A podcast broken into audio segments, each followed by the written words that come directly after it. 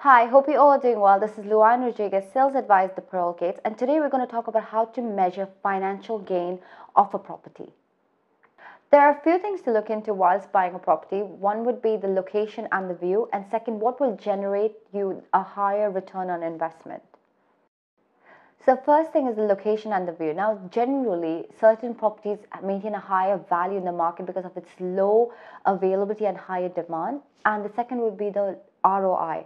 Now, return on investment is, is such where if you buy a smaller unit, you generally spend less on service charges, hence the return is higher.